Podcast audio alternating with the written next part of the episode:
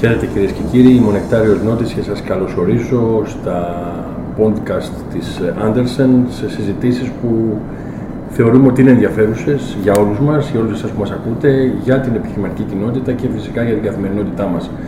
Έχουμε την χαρά και την τιμή σήμερα να φιλοξενούμε τον ε, κύριο Λεωνίδα Χριστόπουλο, Γενικό Γραμματέα Ψηφιακής Διακυβέρνησης και Διαδικασιών. Ευχαριστώ που είστε μαζί μας, ε, κύριε Χριστόπουλε. Εγώ ευχαριστώ για την πρόσκληση. Και επειδή το συζητάμε δύο χρόνια τώρα, από τότε που ξέσπασε η πανδημία, για το digital transformation, για το πώς έχουμε, ε, πώς έχουμε αλλάξει ψηφιακά και έχει αλλάξει όλη η χώρα πηγαίνοντας προς το ψηφιακό κομμάτι, τόσο το δημόσιο, το κράτος, όσο και επιχειρήσεις, να μην το παραβλέπουμε και αυτό το κομμάτι, γνωρίζουμε τις ε, αλλαγές που έχει φέρει στην καθημερινότητά μας η ψηφιοποίηση πάρα πολλών πραγμάτων, εγώ θέλω να δω λίγο το κομμάτι των επιχειρήσεων. Γιατί, γιατί αυτές είναι που πληρώνουν συχνά εδώ και δεκαετίες την κακώ εννοούμενη γραφειοκρατία.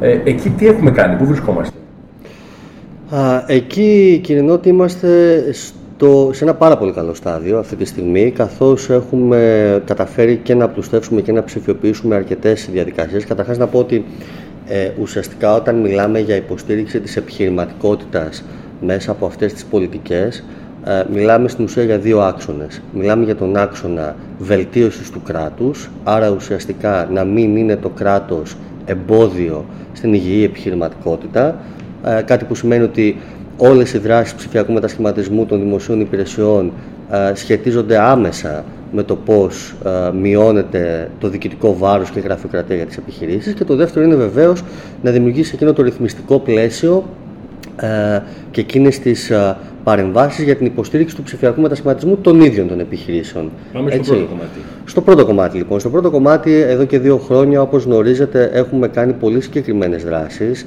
ε, οι οποίες έχουν σαν βασικό άξονα την λειτουργία του GovGR. Το GovGR ξεκίνησε ως μία συγκέντρωση, αν θέλετε, των υφιστάμενων ψηφιακών υπηρεσιών είτε προς πολίτες είτε προς επιχειρήσεις γιατί υπήρχε το πρόβλημα ότι ήταν τόσο διάσπαρτες σε διάφορα σημεία με αποτέλεσμα να το κρατήσουμε για τις επιχειρήσεις όταν χρειαζόταν κάποιος να ψάξει να βρει πού βρίσκεται η ψηφιακή υπηρεσία να χάνει πάρα πολύ χρόνο για να βρει πού αυτή βρίσκεται. Άρα η συγκέντρωσή τους κάτω από ένα κανάλι που καθοδηγεί ε, την επιχείρηση στο πού να πάει είναι από μόνο του μια απλούστευση διαδικασίας και μειώνει τον χρόνο που σπαταλάμε για να βρούμε αυτή την υπηρεσία. Στην ουσία είχαμε μεταφέρει την ε, διάσπαση και τον κατακαιρματισμό των υπηρεσιών από κτίριο σε κτίριο Έτσι. στο digital. Στο digital. Από πλατφόρμα σε πλατφόρμα. Ακριβώς. Αυτό είναι ένα κομμάτι σημαντικό που λύθηκε.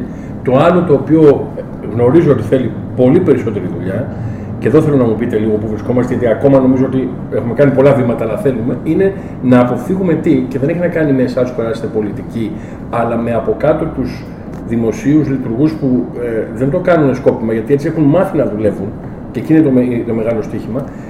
Πώς θα σταματήσουμε να μεταφέρουμε την ε, ε κακώς εννοούμενη γραφειοκρατία και την έγχαρτη γραφειοκρατία των υπηρεσιών σε φυσική παρουσία; Στο digital. Γιατί πολλές φορές mm-hmm. βλέπαμε ψηφιακές υπηρεσίες παλαιότερα που δεν κάνανε κάτι άλλο. Απλά η ταλαιπωρία που είχε μια επιχείρηση ή ένας πολίτης μεταφερόταν στο ψηφιακό περιβάλλον. Θα σας πω, υπάρχουν δύο απαντήσεις σε αυτό. Η πρώτη απάντηση είναι ότι η ψηφιοποίηση από μόνη της αποτελεί παράγοντα απλούστευσης με την έννοια βεβαίως ότι αντί να χρειάζεται να πας σε ένα γκισέ ή σε μια δημόσια υπηρεσία, ε, κάνεις την διαδικασία από το σπίτι σου, από την επιχείρησή σου, από το γραφείο σου, ε, άρα την κάνεις πολύ πιο απλά, χάνει, ε, ε, γλιτώνεις πάρα πολύ χρόνο.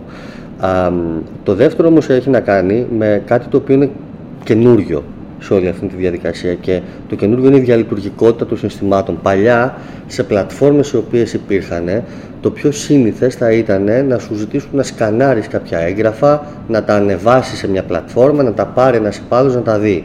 Αυτό που έχει αλλάξει στις ψηφιακές υπηρεσίες πια είναι ότι και λόγω της φύσης του νέου Υπουργείου Ψηφιακής Διακυβέρνησης, όπως το σχηματοποίησε ο Πρωθυπουργός, ο κ. Μητσοτάκης, ε, είναι ότι τα συστήματα διαλειτουργούν Άρα, από τη στιγμή που ένα σύστημα διαβάζει το άλλο σε μεγάλο βαθμό, δεν χρειάζεται να προσκομίσεις τίποτα. Έχει τα στοιχεία ήδη έτοιμα, με αποτέλεσμα να, ε, να σου έρχεται η πληροφορία έτοιμη και το τελικό διοικητικό προϊόν σε εισαγωγικά που λέμε εμείς, έτοιμο χωρίς να χρειάζεται να ανεβάσεις κάτι. Αυτό είναι μια ειδοποιώς διαφορά σε σχέση με τις παλιές ψηφιακές υπηρεσίες και νομίζω ότι είναι και ο δρόμος με τον οποίο θα συνεχίσουμε. Δηλαδή η αρχή του μόνο άπαξ που λέμε, προσπαθούμε να εφαρμόσουμε, ότι μία φορά βάζω τα στοιχεία μου στα συστήματα του δημοσίου και από εκεί και πέρα όλα τα συστήματα διαλειτουργούν προκειμένου να έχουν την πληροφορία. Αυτό προσπαθούμε να κάνουμε, αυτό έχουμε ξεκινήσει να κάνουμε και γι' αυτό είναι καλύτερες οι ψηφιακές υπηρεσίες που έχουμε. Πού βρισκόμαστε αυτή τη στιγμή σε αυτή την προσπάθεια, δηλαδή αν ε, ορίζοντας είναι το 100%, πού εκτιμάτε ότι βρισκόμαστε αυτή τη στιγμή; Ε, θα σας πω, δεν μπορώ να, να θέσω ένα, ακριβή, ένα ακριβές ποσοστό. Ε, με την έννοια ότι, ε, όπως είδατε και την προηγούμενη εβδομάδα παρουσιάσαμε το Μητρό Διαδικασιών Μήτος, ε, κάνουμε κάτι το οποίο δεν έχει ξαναγίνει στα ευρωπαϊκά δεδομένα. Καταγράφουμε τις διαδικασίες. Πόσες είναι οι διαδικασίες. Όταν πλέον θα τις έχουμε καταγράψει όλες, έχουμε ήδη τις 1500 ας πούμε πρώτες, όταν θα τις έχουμε καταγράψει όλες, θα είμαστε και σε θέση να πούμε πόσες από αυτές είναι ψηφιακές, πόσες έχουν απλουστευτεί, πόσες χρειάζεται. Ξέρω όμως να πω ότι τα τελευταία δύο χρόνια έχουμε μια τεράστια αύξηση. Όταν τον Μάρτιο του 2020 ξεκινήσαμε με 500 υφιστάμενες και δύο νέες, την υπεύθυνη δήλωση και την εξουδότηση και σήμερα είμαστε πάνω από 1.400 και προσεγγίζουμε τις 1.500 ψηφιακές υπηρεσίες, καταλαβαίνετε ε, γιατί, ε, γιατί δυναμική έχει αποκτήσει ε, αυτή η διαδικασία. Έχετε παρόλα αυτά δίκιο να λέτε ότι στο, το κομμάτι της απλούστευσης διαδικασιών είναι ένα πολύ πιο δύσκολο και απαιτητικό κομμάτι. Γιατί αυτό, γιατί όταν κάνεις διοικητικό ανασχεδιασμό μιας διαδικασίας μπαίνεις πια στην καρδιά της αρμοδιότητας ενός Υπουργείου και εκεί οι αντιστάσεις είναι μεγαλύτερες από το απλά να πεις θα κάνω μια πλατφόρμα, μια ψηφιοποίηση. Ε, υπάρχουν πάρα πολλά παραδείγματα από διαδικασίες τις οποίες κάναμε. Η ψηφιακή γέννηση, που ήταν και η πρώτη συμβολική διαδικασία, είχε ολόκληρο ανασχεδιασμό. Εκεί υπήρχαν αντιστάσεις από όλους τους ε, φορείς. Ε, δεν είναι πάντα εύκολο γιατί χρειάζεται και νομοθετικά κείμενα και κανονιστικές πράξεις και πολλά τέτοια ζητήματα. Η ίδρυση της ατομικής επιχείρησης που θα βγει, ελπίζουμε, στο επόμενο χρονικό διάστημα, είναι με μια ψηφιακή υπηρεσία, αλλά από πίσω έχει γίνει ένας ολόκληρος διοικητικός ανασχεδιασμός της διαδικασίας. Έχουν κοπεί βήματα, έχουν κοπεί προεγκρίσεις στον ΕΦΚΑ, ε, εγκρίσεις επωνυμίας στο ΓΕΜΗ. Όλα αυτά γίνονται αυτόματα. Για να γίνει όμως όλο αυτό το re-engineering, έπρεπε να κάτσουν τρει-τέσσερι υπηρεσίες να συνεννοηθούν, να καμφθούν αντιστάσεις για να μπορέσει όλο αυτό να υλοποιηθεί. Άρα εκεί όταν μπαίνουμε πια σε τέτοια project ε, είναι πολύ πιο δύσκολο και απαιτητικό. Έχετε μετρήσει το όφελος για τις επιχειρήσεις μέχρι στιγμής από αυτό που κάνετε; Ε, είμαστε σε διαδικασία να ξεκινήσουμε τώρα μία μέτρηση σε αυτό που λέμε το παρατηρητήριο της γραφειοκρατίας. Το παρατηρητήριο της γραφειοκρατίας είναι ένας θεσμός ο οποίος ουσιαστικά θα χρησιμοποιεί μια ε, ευρέως αποδεκτή μεθοδολογία που υπάρχει και στην Ευρωπαϊκή Ένωση, το Standard Cost Model και μετράει τη μείωση των διοικητικών βαρών από τις απλουστεύσεις. Τώρα το κάνουμε πιλωτικά σε ορισμένες απλουστεύσεις όπως για παράδειγμα η ατομική επιχείρηση.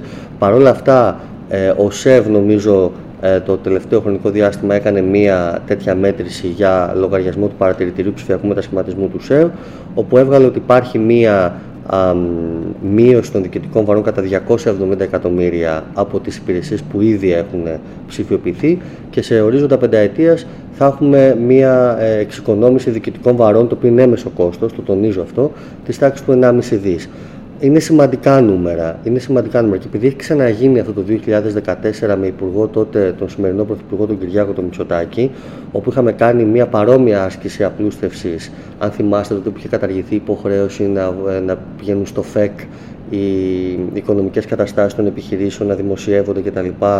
Ε, είχε προκύψει ένα διοικητικό όφελος, ένα όφελος μάλλον των διοικητικών βαρών κατά 500 εκατομμύρια. Τώρα πιστεύουμε ότι με αυτήν την άσκηση ε, θα είναι πολλαπλάσιο το διοικητικό όφελος προς τις επιχειρήσεις και βέβαια θα υπάρχει και δημοσιονομικό όφελος. Περιμένουμε την ατομική επιχείρηση και μετά ο σχεδιασμός είναι για τι άλλο. Ε, θέλουμε να δούμε, έχουμε βάλει ένα σχεδιασμό για να δούμε και άλλες μορφές επιχειρήσεων, κατά πόσο, ε, που εγώ θεωρώ ότι ήδη και τα προηγούμενα χρόνια, επειδή αφορά την επιχειρηματικότητα, ε, έχουν απλουστευτεί σε μεγάλο βαθμό, αλλά θέλουμε να τις, ξανα, να τις ξαναδούμε, γιατί η πολιτική της απλούστευσης ποτέ δεν σταματά, πρέπει πάντα να ε, επαναξιολογείς τις διαδικασίες. Θέλουμε να δούμε ε, σε συνεργασία με το Υπουργείο Οικονομικών μία κάποιες διαδικασίες οι οποίες είναι αρκετά γραφειοκρατικές και χρονοβόρες και μάλιστα δεν είναι και πολύ τυποποιημένες ε, αναεφορέα που είναι οι πληρωμές που γίνονται από τακτικό προπολογισμό είτε από εθνικό πουδουέ σε αναδόχους, στον ιδιωτικό τομέα κτλ. όπου υπάρχει αρκετή γραφειοκρατία ακόμα και δημιουργεί και προβλήματα στην επιχειρηματικότητα αυτό. Ε, θέλουμε να δούμε ζητήματα που αφορούν τον τουρισμό. Έχουμε κάνει μια προγραμματική συμφωνία με τον τουρισμό και τον, για τον επόμενο χρόνο θα δούμε όλες τις διαδικασίες που αφορούν επιχειρηματικές δραστηριότητες στον τουρισμό, στην αυτιλία, που έχει γίνει και η προγραμματική συμφωνία που επέραψε ο Υπουργός ο κ. Κυρακάκης με τον κ. Πλακιωτάκη. Και έχουμε και δύο ε, μεγάλες προγραμματικές που θα δούμε με τη Γενική Γραμματεία Εμπορίου, δημόσιες συμβάσεις, να ξαναδούμε από την αρχή λιγάκι κάποιες διαδικασίες των δημοσίων συμβάσεων και ευρύτερα επιχειρηματικότητα διαδικασίες που έχουμε με το ΓΕΜΗ. Όλες αυτές μπαίνουν στο pipeline για, το, για τον επόμενο χρόνο. Και από την άλλη πλευρά, ε, για να μην αφήνουμε έξω, γιατί εγώ το λέω ότι όλα ξεκινάνε από την επιχείρηση, γιατί είτε μεγάλη είτε μικρή, από εκεί βγάζει λεφτά και ο μέσος πολίτης, ε, στο κομμάτι της εξυπηρέτησης του πολίτη τι περιμένουμε; Στο κομμάτι της εξυπηρέτησης του πολίτη ε, ουσιαστικά θα έχουμε μια θεσμική παρέμβαση που είναι ο νέος, ο λεγόμενος νέος κώδικας διοικητικής διαδικασίας. Είναι ένας νόμος ο οποίος υπάρχει από το 1999. Ε, είναι ουσιαστικά ο νόμος που ρυθμίζει τις σχέσεις κράτους-πολίτη ε, και όπως καταλαβαίνετε είναι το 2022 πρέπει να τον ξαναδούμε για να τον επικαιροποιήσουμε καθότι αυτόν τον νόμο ακολουθεί πάντα ο μέσος δημόσιος υπάλληλος σε μια υπηρεσία για να διεκπαιρεώσει τις υποθέσεις των πολιτών. Σε επίπεδα τώρα ε, ε, συγκεκριμένων project ε, υπάρχουν πάρα πολλά που είναι στο pipeline. Αρκετά είναι με τη δικαιοσύνη, ε, τηλεδίκες για παράδειγμα, ε, είναι ε, κάποια project που έχουν να κάνουν με την νομική βοήθεια που, αφορού, που αφορά και τους δικηγόρους πάρα πολύ, ε, την απλούστευση δηλαδή της διαδικασίας ε, για την νομική βοήθεια. Ε, είναι project που έχουν να κάνουν με τα ληξιαρχεία. Κάνουμε τώρα το ενιαίο πιστοποιητικό κληρονομιάς, όπως είχαμε κάνει το ενιαίο πιστοποιητικό φερεγγιότητας, το οποίο βρίσκεται στο νομοσχέδιο που είναι προς ψήφιση. Ε, υπάρχουν αρκετές δράσεις, τις οποίες το επόμενο χρονικό διάστημα θα κοιτάξουμε να δούμε για την εξυπηρέτηση του πολίτη. Σε όλη αυτή την προσπάθεια έτσι αναρωτιέμαι τι ήταν αυτό το οποίο σας δυσκόλεψε περισσότερο; Ε, υπήρξαν φορές που σε κάτι που να εφαρμόσετε φτάσει στο σημείο να πείτε όπ, μήπως τελικά δεν μπορούμε να το κάνουμε; Και δεν, το, δεν είναι ερώτηση ε, για να πείτε ναι μπορέσαμε να το κάνουμε, προφανώς έχετε κάνει πάρα πολλά, απλά καταλαβαίνετε τι λέω. Mm. Τι είναι αυτό που σας δυσκολεύει, σας δυσκόλεψε, σας δυσκολεύει περισσότερο; Αυτό που με δυσκόλεψε ή μας δυσκολεύει είναι αυτό που υπάρχει πάντα και εγώ το γνωρίζω γιατί είμαι πολλά χρόνια στη δημόσια διοίκηση η κλασική παθογένεια της δημόσιας διοίκησης που αφορά τη μη συνεργασία πολλές φορές μεταξύ φορέων ε, για τους χύψη λόγους.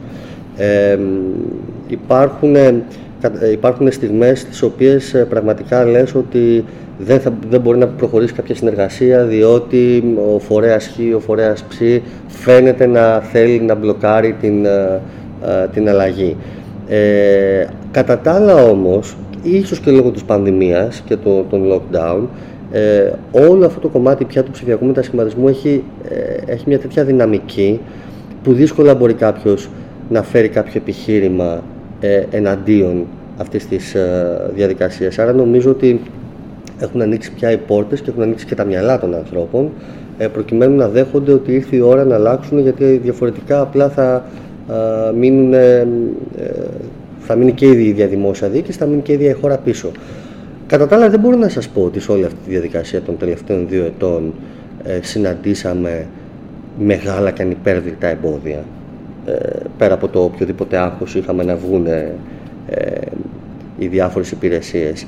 Ε, νομίζω ότι η απόφαση, η αρχική απόφαση του Πρωθυπουργού να δημιουργήσει αυτό το, το Υπουργείο με τον τρόπο που το δημιούργησε ξεκλείδωσε όλες τις πόρτες για να μπορέσουμε να κάνουμε την, την υλοποίηση αυτού του project. Επειδή είπατε πριν και είναι κάτι που όντως απασχολεί την αγορά, ειδικά όταν κάνει κάποια δουλειά με το δημόσιο, το θέμα των πληρωμών, mm-hmm. που εκεί υπάρχει πολυγραφειοκρατία και καθυστερήσεις που για την αγορά είναι ζωτική σημασία πολλές φορές για μια επιχείρηση όταν έχει πληρώσει το ΦΠΑ της κλπ, κλπ. Τα ξέρουμε. Εκεί εσείς μπορέσατε και ξεκλειδώσατε διαδικασίες. Γιατί ε, καταλαβαίνω ότι έχετε κάνει μια πολύ μεγάλη δουλειά μέσω και της Γενικής Γραμματείας Προφορικών Συστημάτων Δημόσιας Δίκαιη και όλου του μηχανισμού, αλλά έχετε κάνει και συνεργασίες με αναδόχους που χρειάζεται την τεχνογνωσία τους. Είμαστε πια σε μια κατάσταση όπου ε, η συνεργασία μεταξύ των κρατικών φορέων και των αναδόχων ε, είναι αγαστή και προχωράει. Υπάρχει μια σχέση εμπιστοσύνης. ε, και γι' αυτό προχωράνε και τα πράγματα πάρα πολύ γρήγορα. Και βέβαια υπάρχει και μια ε, κεντρική πολιτική την οποία νομίζω ότι βλέπει η αγορά και την κατανοεί η αγορά ότι ο ψηφιακός μετασχηματισμός είναι μια κεντρική πολιτική και νομίζω ότι αυτό που κατάφερε το Υπουργείο Ψηφιακής Διακυβέρνησης και ο τρόπος με τον οποίο λειτουργήσε, ε, το, το βασικό η βασική, αν θέλετε, το βασικό θετικό στοιχείο αυτής της διαδικασίας είναι ότι έβαλε τον ψηφιακό μετασχηματισμό και την απλούστευση των διαδικασιών ως κεντρική πολιτική όλων των φορέων. Αν, αν το καλοσκεφτείτε, αυτό δεν υπήρχε πιο πριν. Δηλαδή δεν έβλεπες πολλούς φορείς να επικεντρώνονται σε ζητήματα απλούστευσης διαδικασιών, ψηφιακού μετασχηματισμού. Η επιτυχία του ψηφιακού μετασχηματισμού από το Υπουργείο Ψηφιακής Διακυβέρνησης έχει ε, έχει βάλει αυτό το κομμάτι στην, στην ατζέντα όλων. Δηλαδή το Υπουργείο, το Υπουργείο Εργασίας κάνει σπουδαίες δράσεις απλούστευση διαδικασιών και ψηφιοποίηση, ψηφιακή κάρτα εργασίας, ε, ο τρόπος με τον οποίο προσπαθούν να προσεγγίσουν τις διαδικασίες τους για να επιταχύνουν τις τις ε, συντάξεις. Η ΑΔΕ το ίδιο έχει επικεντρωθεί πάρα πολύ και ορθώς στο πώς θα εξυπηρετήσει τους φορολογούμενους με ψηφιακούς τρόπους, με πιο φιλικούς τρόπους, δηλαδή φιλικά προσβάσιμους τρόπους στον ψηφιακό κόσμο. Το Υπουργείο Παιδείας επίσης, το Υπουργείο Υγείας βεβαίως, που κάνει άλματα προς το, την ψηφιακή υγεία. Για μένα αυτό είναι το, το πιο θετικό όλων και νομίζω ότι είναι και το πιο θετικό ανεξαρτήτως κυβέρνησης. Δηλαδή πλέον έχουμε επικεντρωθεί και είναι κεντρικό στην ατζέντα μας το κομμάτι απλούστευσης διαδικασιών, ψηφιακός μετασχηματισμός. Να κλείσουμε το δεύτερο κομμάτι που αναφέρατε στην αρχή, στην πρώτη σας τοποθέτηση, είπατε από τη μια έχουμε το ψηφιακό μετασχηματισμό του δημοσίου, του κράτους, και από την άλλη των επιχειρήσεων των ίδιων. Εδώ βλέπετε, να το πω αλλιώς, προφανώς το κράτος έδειξε με ψηλότερες ταχύτητε και λόγω ανάγκης και γιατί είχε μείνει πολύ πιο πίσω χρόνια τώρα. Στις επιχειρήσεις βλέπετε, στην πλειονότητα εννοώ, γιατί υπάρχουν επιχειρήσεις που εξελίσσονται, ε, προθυμία, βούληση να τρέξουν γρηγορότερα από παλιότερα, καταλαβαίνουν ότι είναι μονόδρομος αυτό, αλλιώς θα χάσουν το τρένο τους στον κλάδο τους, στην ανταγωνιστικότητά τους κλπ.